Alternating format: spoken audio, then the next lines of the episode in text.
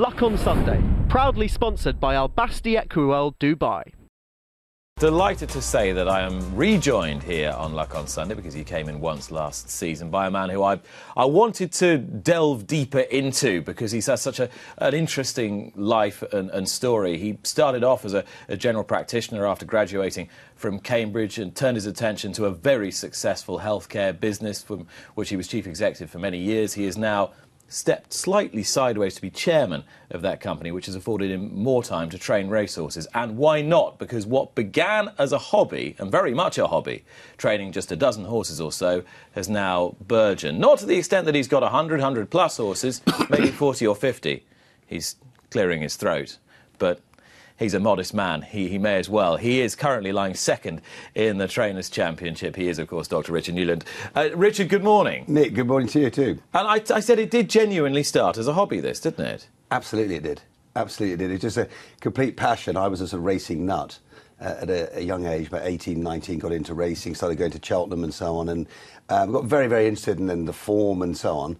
And I didn't even, I didn't ride, I wasn't horsey. My wife uh, made me touch a horse for the first time, when we, you know, literally. And then I learnt to ride with her and learnt with my children growing up. And then after a while, and you know, when you could afford it, started owning bits of horses.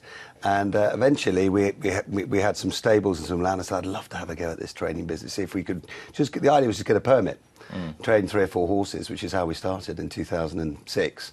Um, and funny enough, that to be, get the permit is uh, extremely difficult. We've got a lot of steps to do, which is why it's easier for people, for example, if you do point to pointing, anyone can just do point to pointing yeah. amateur.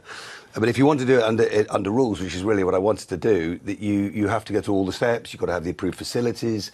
You had to, had to go on the Newmarket courses. Um, you had to, get, had to get NVQ3 in racehorse and stable management, and quite a lot of investment, obviously, which you couldn't really justify for three or four horses. But the irony is that the, the step to move from three or four of your own to training 150 is really easy. It, cause, because you'll be regulated really to the same level for three or four horses as you yeah. are if you have 200. So, uh, what happened is we had great success in that first season, and I just changed the license, or applied to change the license to a full license from a permit. Um, because because at, at, that stage, my cousin Chris, who's uh, been a great supporter and we're close, and I couldn't actually even as a permit. You could only train for you know your immediate family. Couldn't I couldn't even train one in his name. So um, we made that change, and then obviously we just gradually built it up over the years, and fortunate to have good success. And everyone always says you know, Dr. Newland started off as a GP, etc., mm. turned to, turned to, to, training. It wasn't quite as straightforward as that, was it? It was a good story when you won the Grand National. It was GP trains winner of Grand National, but it, it, it, the transition has been more complex than that. Yeah, I mean, it's, it is it is it is quite a journey. In fact, I was a full time general practitioner, yeah. but I'd already changed uh, to running, getting involved in the commercial side of healthcare. I've always worked in healthcare, um, but I've been involved in setting up a number of healthcare businesses. So I was doing less and less doctoring independently of um, the training, so which, which, gave me more time because if, if you're in, if you if I was you know trying to do it around GP surgeries, that'd be pretty tough, I think. Did you enjoy being a GP? Yeah, yeah, I did. I wasn't I wasn't unhappy at all uh, doing it. I mean, you, a lot of my friends now who oh, I've still got obviously lots of medical friends, uh, and um, quite a few of them have had enough and are planning their retirements and so on. I, I, I um, enjoyed it, but I also enjoyed moving on to do different things as well.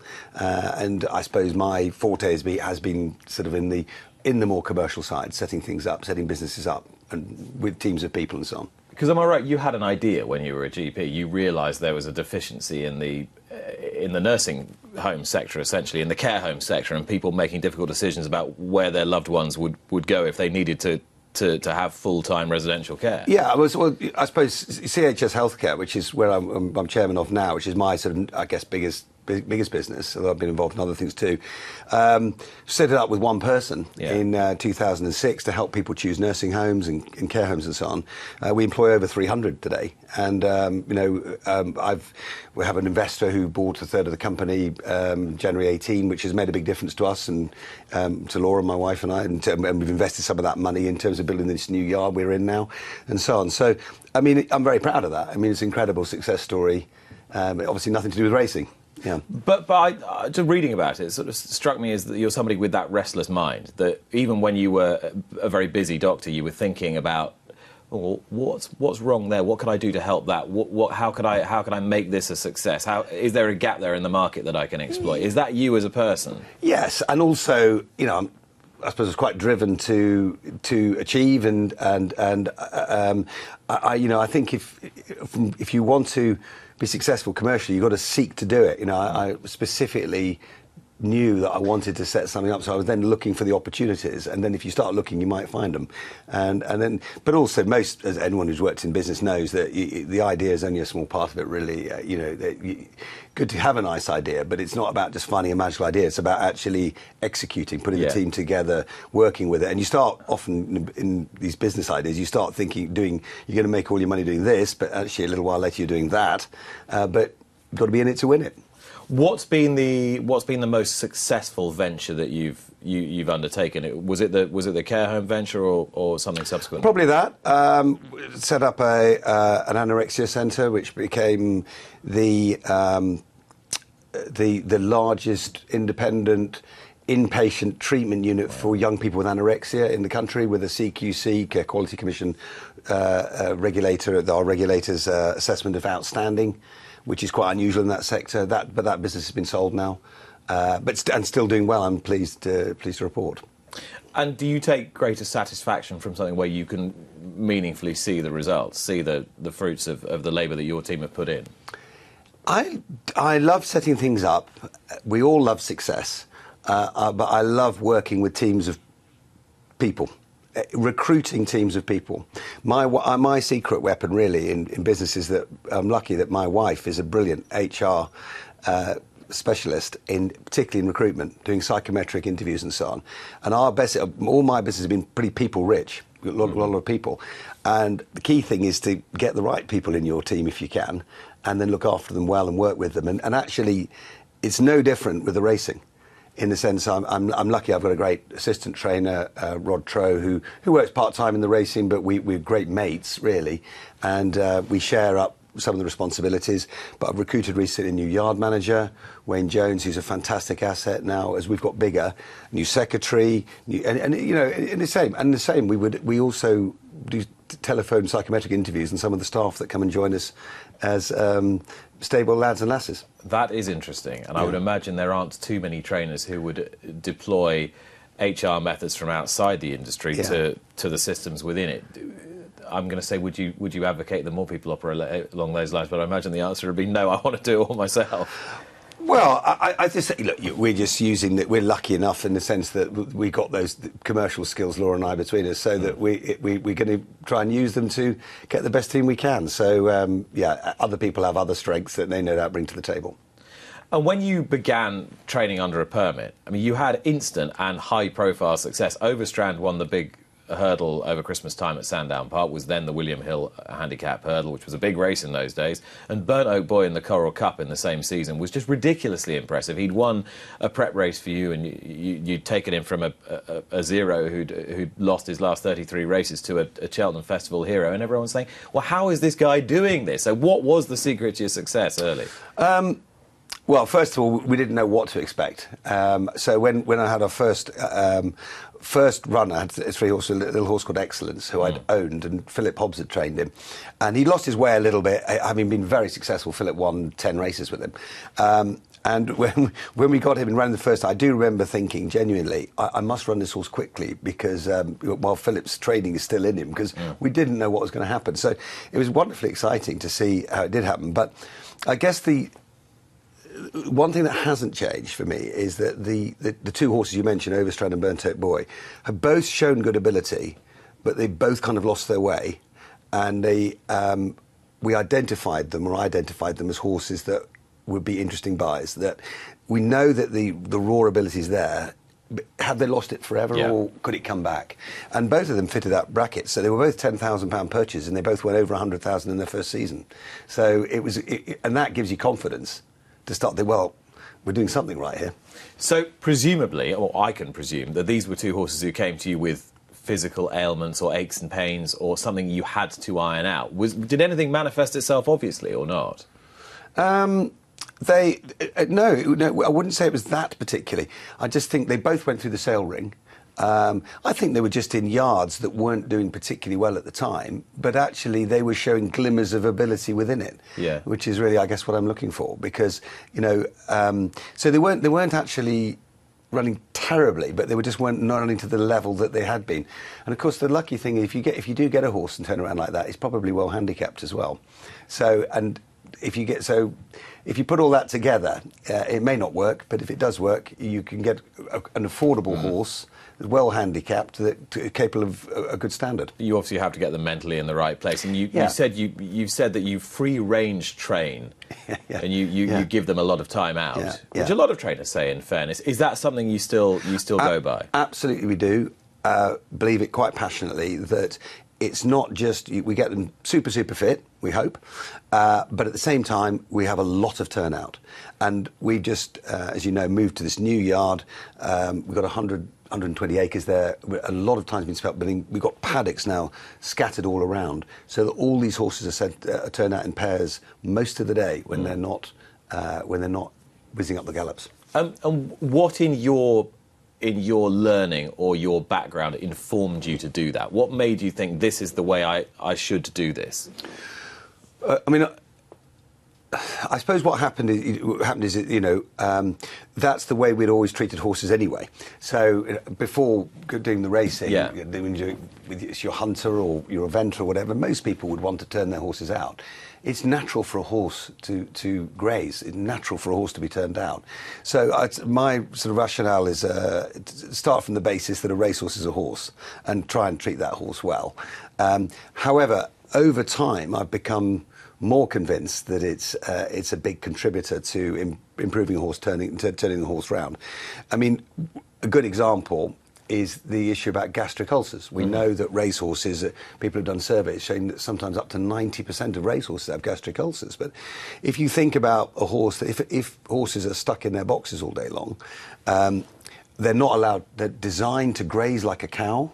They're not allowed to graze because they're stuck in their box. We then cut their hay back uh, because we want them to eat the high protein food that we're trying to give them that they're not really designed to have. Um, and we give them all this uh, high protein food. And uh, so they're not ha- they're having completely the wrong diet. And then they're if- eating too quickly. Well, it's not. I wouldn't it's. Yeah, I, I just think that a horse needs its roughage. That's what it's supposed to have. It's that's what it's been designed to have. Uh, so if we stop all that, when, they're on the wrong diet, if you like. But then if you add the fact that uh, horses are a pack animal, so if you've got horses stuck in boxes together, one will very often be bullying another one.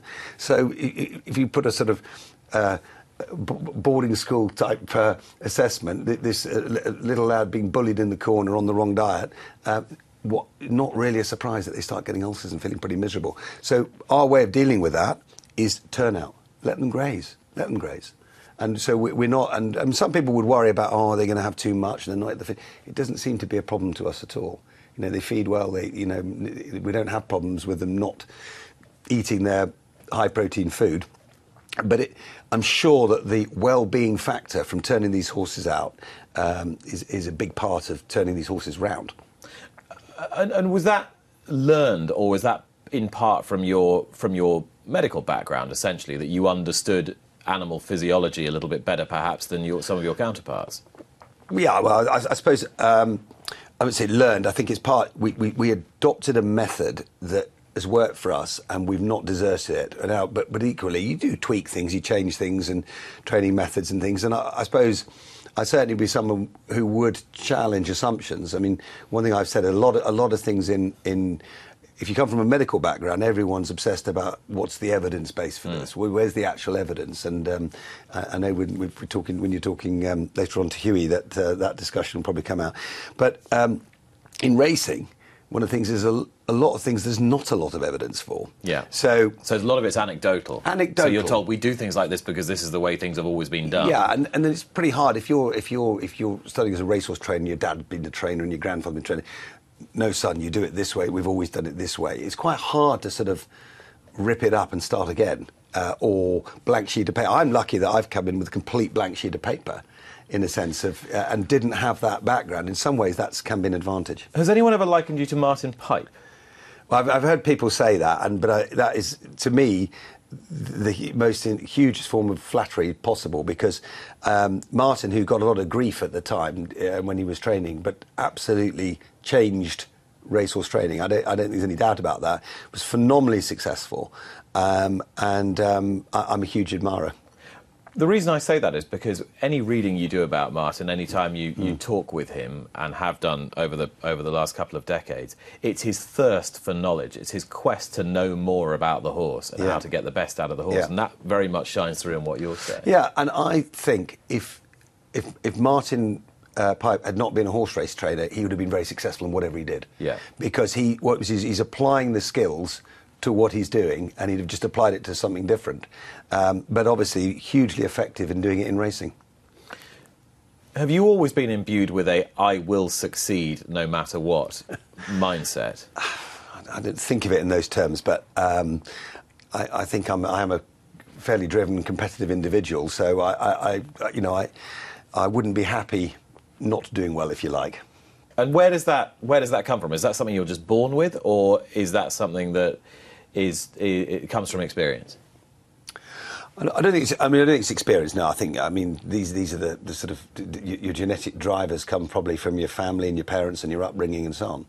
So. Um, I don't know. It's, I've always, I've always, it was always been instilled in me that achievement, you, you, you know, you need, you need to achieve, you need to do well or whatever. And I, I've been lucky enough to be given the opportunities to do that. Do you do you set the same exacting standards for your own children, or are you a complete soft touch? Um, Because it doesn't My always- wife probably sets higher standards than me, me. I've got three wonderful daughters, and they're, they are doing all doing incredibly well, actually. So I'm very, very proud of all of them. Um, whether that comes in sort of subtle messages, I, I w- I would hope I'm not sort of. Uh, I mean, I wouldn't have been happy if I didn't feel they were, you know, pushing themselves hard to do well. But I'm, you know, they're, they're all incredible people in their own rights. Yeah, you don't wear that sort of drive heavily. It's quite a skill, isn't it, to be to appear to be quite relaxed, yet inside to be incredibly driven. yeah, I, I, I mean, I'm. Um, I, I, it, drive is an interesting thing, isn't it? I mean, I guess you know if you've got it and it's in you, it burns away and it, it keeps you going to do the next thing. Are you one of those trainers though who can take defeat well?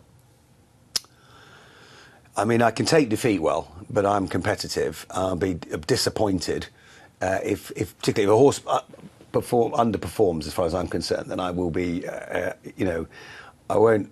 I will be open with my disappointment. But you know, can I be magnanimous in defeat? Yeah, of course. Yeah, yeah. But you will always try and rationalise the defeat. Yeah, yeah. I'll, I'll go and think about it. And, um, you know, um, one of the things now is that we're training about 50 horses or whatever. Um, and that's a lot more than we did. But famous last words, of course, if you haven't been this do I want to train 150, 200? No. Because uh, I think it, it, it's, a, it's quite a big job. I spend quite a long time every single horse trying which race are we going to run in, where are we going to enter. I spend hours and hours and hours doing it What were you like as an owner? because I want to do well for them. Mm.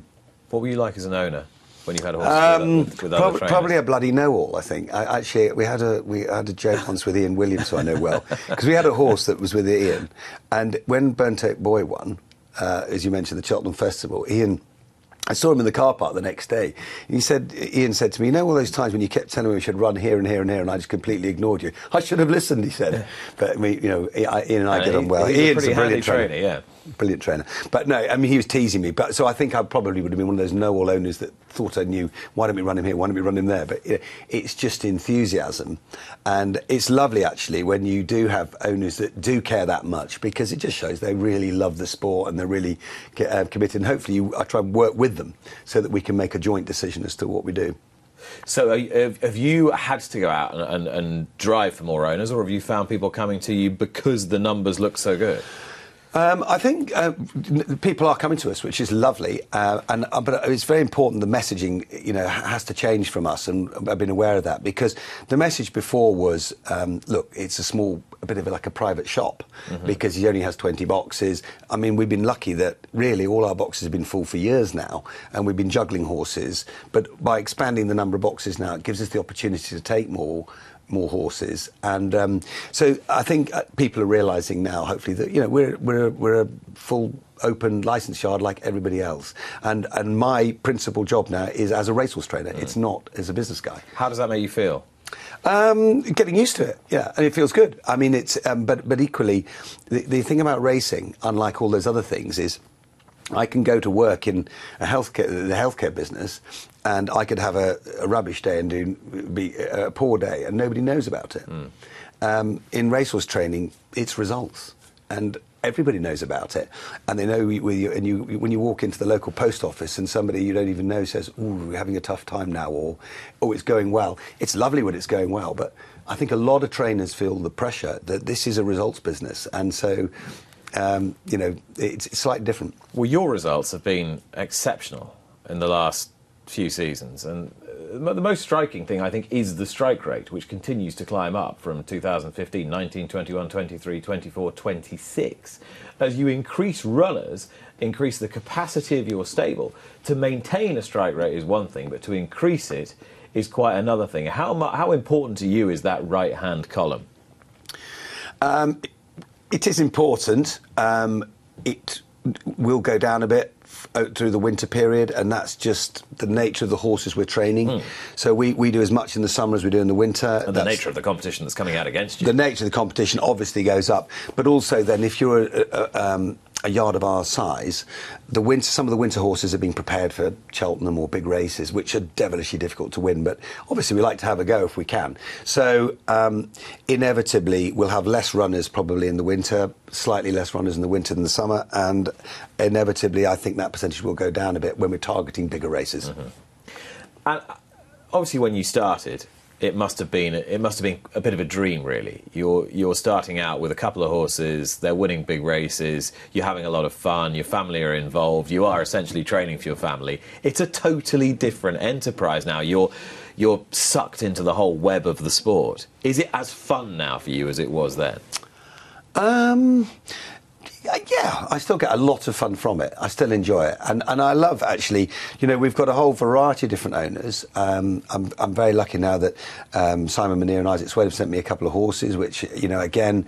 Um, that's, uh, it, by the way, it's not just me, of course, it's Team Newland, the whole Yeah. team, uh, but it's a sign that we're recognised as, as being a, a you know a, a high quality yard. Um, but also, I've got a lot of horses with the, with with syndicates and partnerships. We had um, so two two in particular stand out: Foxtrot Racing, Value Racing Club, uh, ValueRacing.co.uk, I should say. I mean, they were around yesterday on an open morning, um, and I love it when you see lots and lots of people coming along, the passion people have for the sport, and who are coming to visit their horses and, and uh, who may only have a 20th share on a horse. So we've got a variety, and, and, and I enjoy that. The passion and the interaction with um, all the owners, it's good fun, and I love, I love the days out on the gallops, chatting to the lads and lasses riding out, talking about the horses, making plans, good fun. Can anything ever top the the victory of Pineau De Re in the Grand National? Well, another one would be quite nice, wouldn't it? um, that was an amazing day, and you know, very privileged and lucky to have that.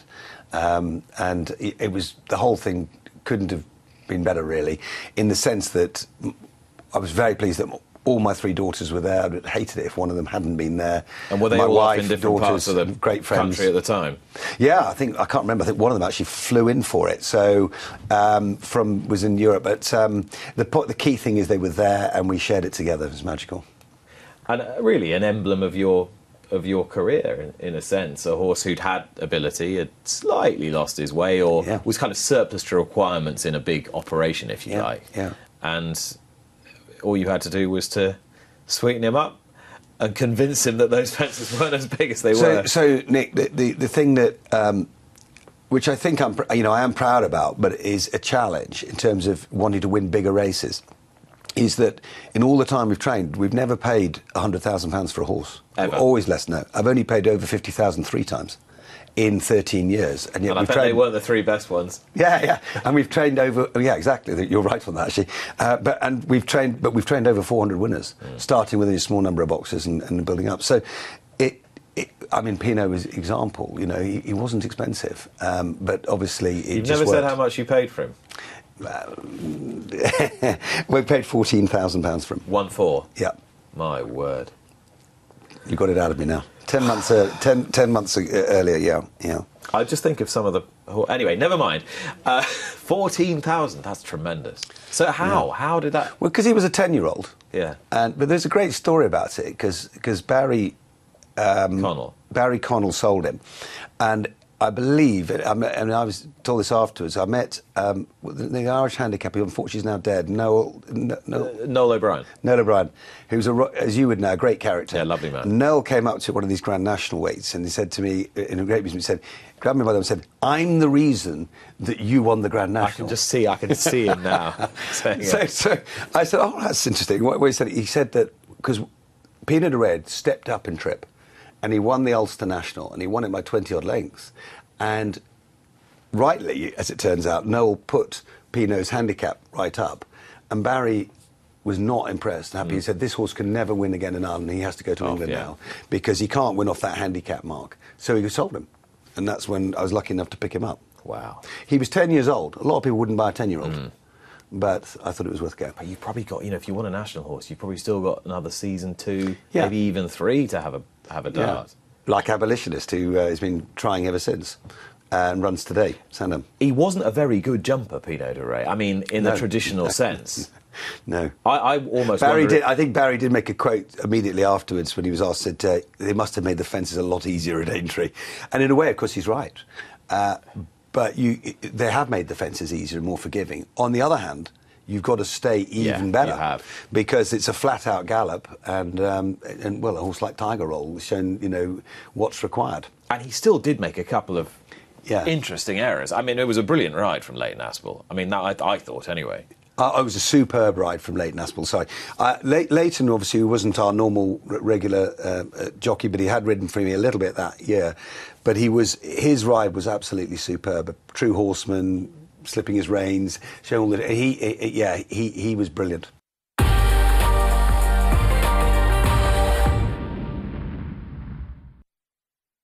Luck on Sunday, proudly sponsored by Al Basti Equiworld Dubai.